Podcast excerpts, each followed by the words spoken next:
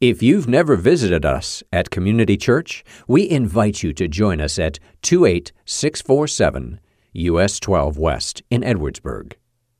God, thank you for today. Thank you for giving us the opportunity to go up to Kalamazoo and serve.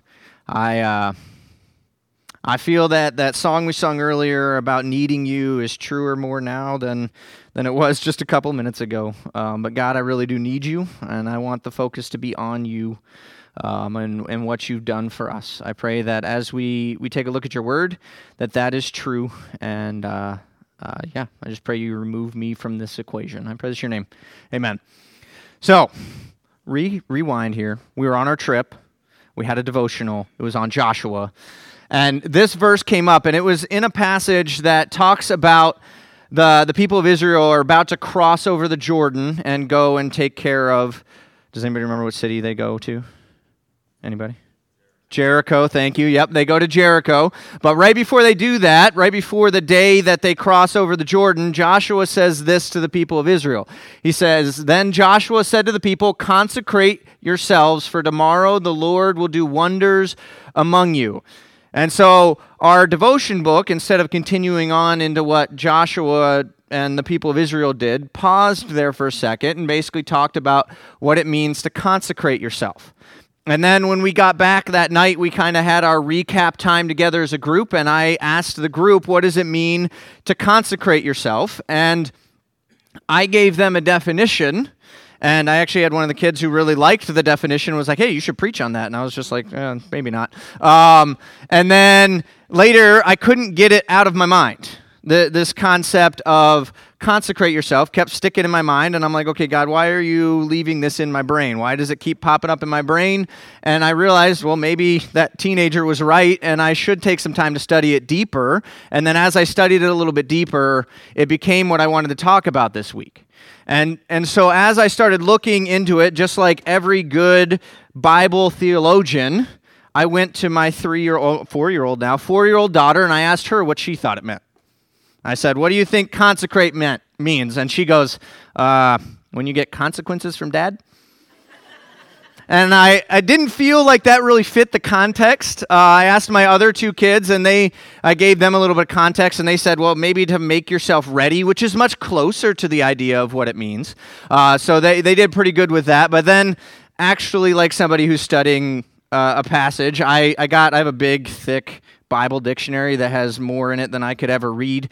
And I looked up the word consecrate, and it said this in it. It said to dedicate or ordain a person for a sacred office or an object for a sacred purpose, to sanctify something or someone. And then right after this, it said, see sanctified or sanctify. So if you've ever written or read a dictionary, it basically means that it's a synonym to sanctify or sanctified. And I started looking at this definition, and I know what like to dedicate something is, and ordain means kind of to like give it a purpose.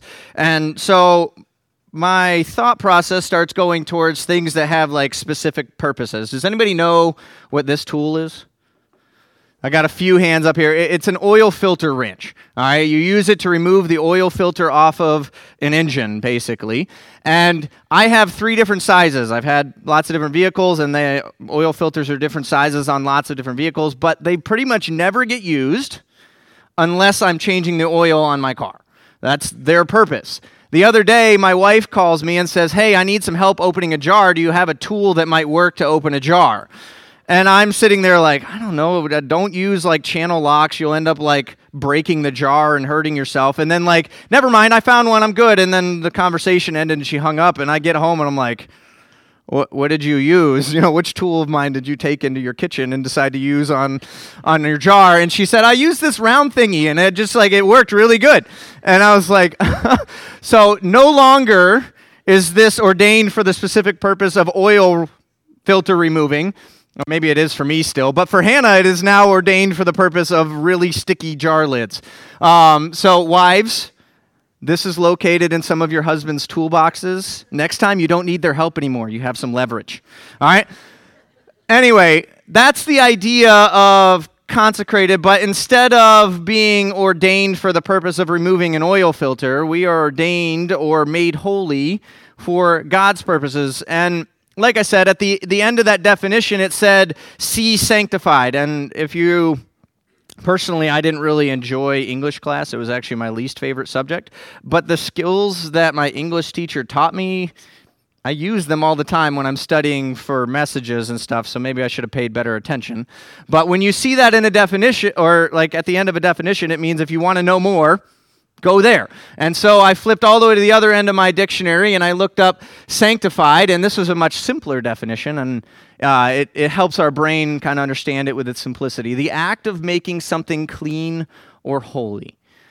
And that's kind of the definition we're gonna take and move forward with today, is that idea of making something clean or holy is what sanctified meant. So the Israelite people had lots of ways that God had told them to do that, and the word that was used in that passage in Joshua and really all throughout the whole Old Testament is Kadash.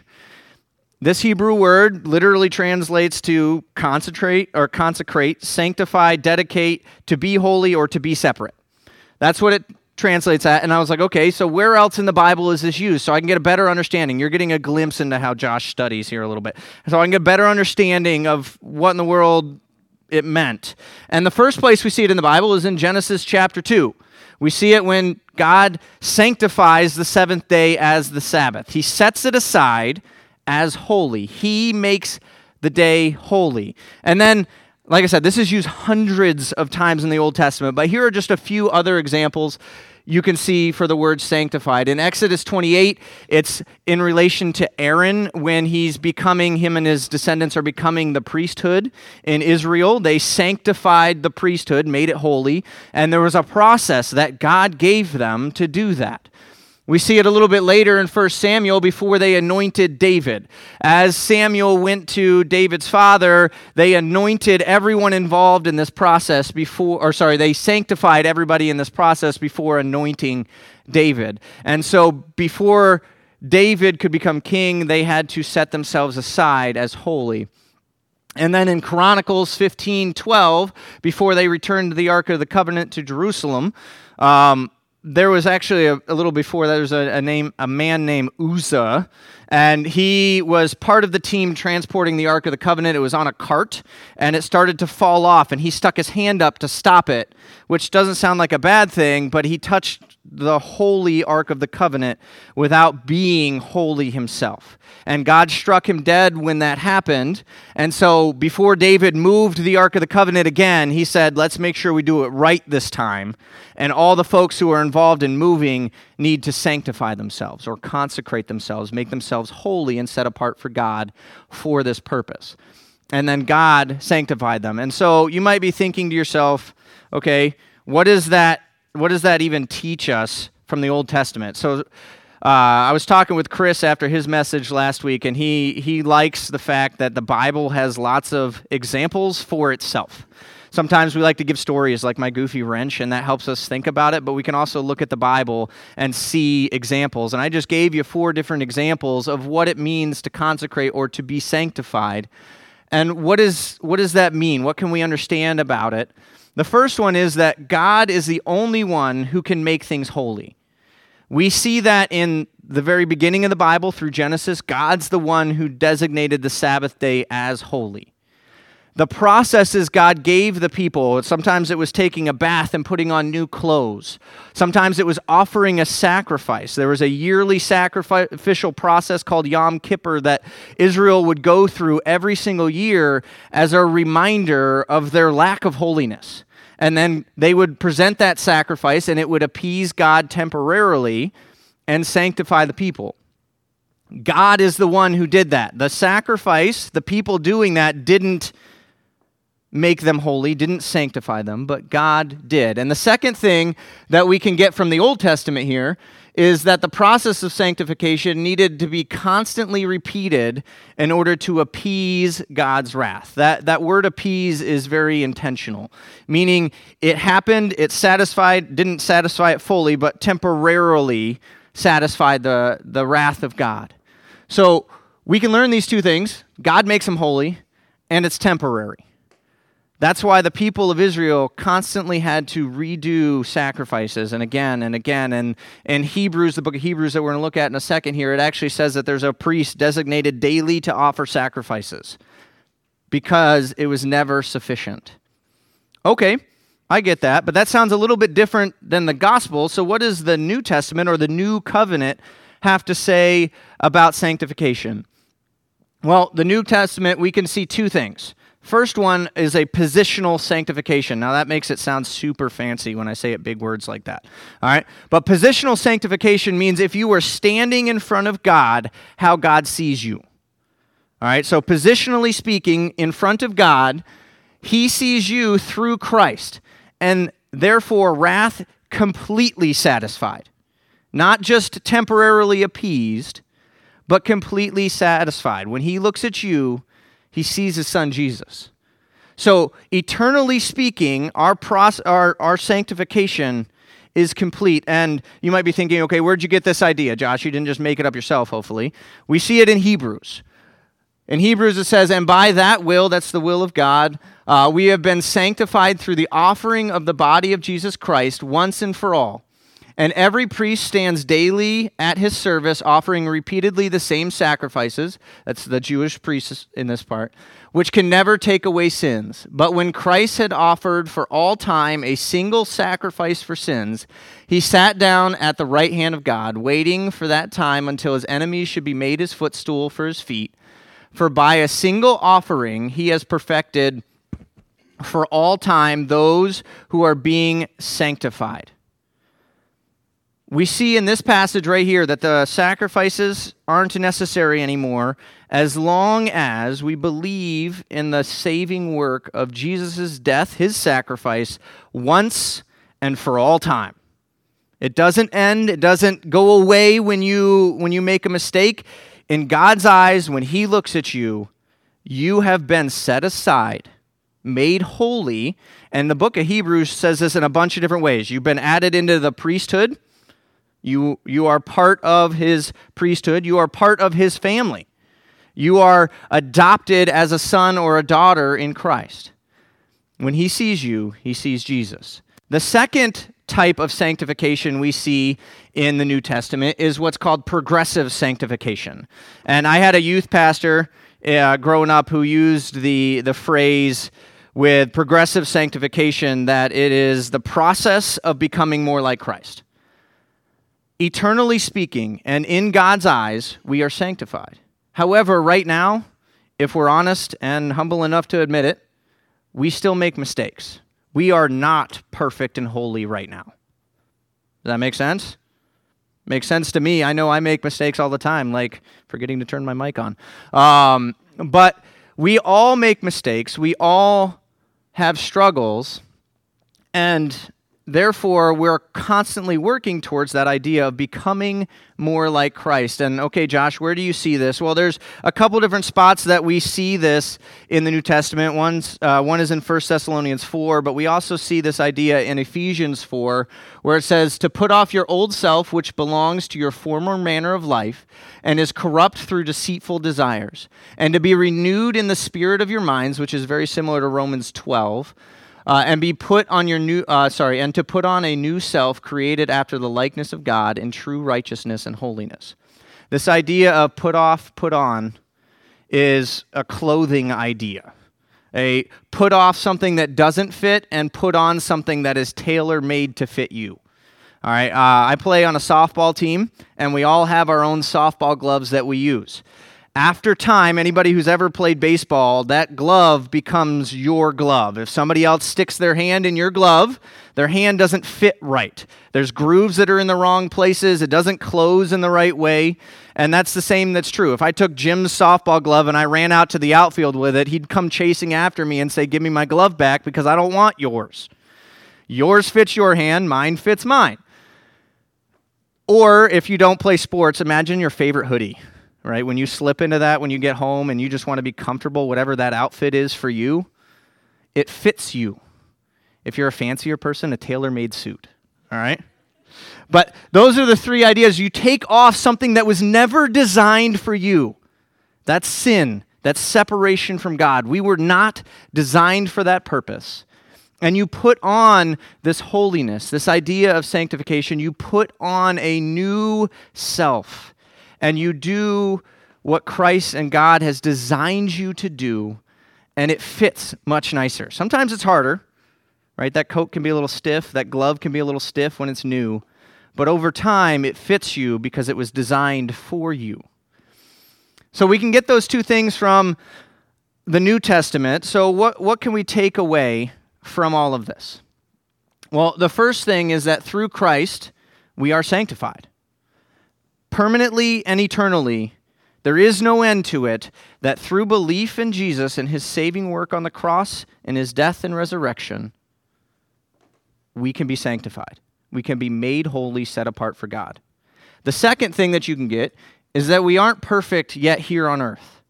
When we die and we go to heaven, we will be. We will be in a perfect world that will be amazing and free of pain and suffering. But right now, where we are, we're not perfect yet. Therefore, we need to confess. In 1 John 1:9, it says, if we confess our sins, he is faithful and just to forgive us of our sins. It starts with being humble, though. That idea of confessing means you know what's going on. Sometimes we have sin issues in our lives and we're too blind to even see them. And we need friends to help us with that. But once we humbly realize those, God calls us to confess. And that process or progressive sanctification, becoming more like Christ, revolves around you confessing and then striving with God's strength to move closer and closer to him and like him and further away from our old self. So today we're gonna partake in communion here, and gentlemen, I'm gonna change the plan a little bit. We're not gonna have the one song in front. We're just gonna do the communion thing. But as we go into communion, I want to take a look at Paul's words that he says in 1 Corinthians right after he explains what communion is to the Corinthians. He says this, therefore, whoever eats of the bread and drinks of the cup of the Lord in an unworthy manner shall be guilty of the body and the blood of the Lord. That's heavy. To be guilty of the body and the blood of the Lord if you partake in an unworthy manner. Here at our church, we do what's called open communion, which means if you believe, that idea of you believe in what Christ did, you are welcome to come and partake of the elements that we have here. These elements are not special. I got the crackers and juice from Walmart. They're not like super holy elements, but they represent what Christ did for us. They represent him sanctifying us. And so those who believe can partake in that. But the second step isn't just believing, but it's also making sure that you're in the right frame of mind and that you've done what 1 John says and that you've confessed those sins. He is faithful and just and will forgive them. So while you come up and get your bread or your cracker and your juice and then you head back to your seats, there's a table back there, there's a table up here. I want you to be praying and prayerfully consider, hey, God, where do I need to take a good self-reflection and say, God, I messed up. Help me to trust you, confess this to you, and forgive me. I want to partake today in a way that is worthy, that is sanctified and set aside for that holy purpose. So at this point, gentlemen, if you could start the song, you guys can stand and either come here or back there to get your stuff. We have an awesome Savior, don't we? We have a Savior who loved us enough to give up godhood, to come down and be in a mortal body, just so for the sole purpose of redeeming us to him. As you go today, I want that to be on your mind. I also would love for any of you who want to know more about the missions trip. Some of our folks today are wearing their deep sea shirts, but if you were on the missions trip, if you just want to raise your hand for me for a second, I know a few of them are down the kids' wing, but all of these folks, They practice talking to complete strangers, so if you don't know them, come talk to them anyway. But they would love to tell you more about the missions trip. Let me pray. God, thank you for today. Thank you for your saving work on the cross. I pray that, that we just realize that today and realize the significance of what you did for us. I pray for anyone who's not sure whether they believe that or not, that you just work in their heart and that you Bring them to an understanding of what you did and their need for you. I pray this in your name. Amen. For more information about the church, you can visit our website, edwardsburg.church. You may also contact the church via email, info@edwardsburg.church, or call us at 269-663-2648. Thank you for listening.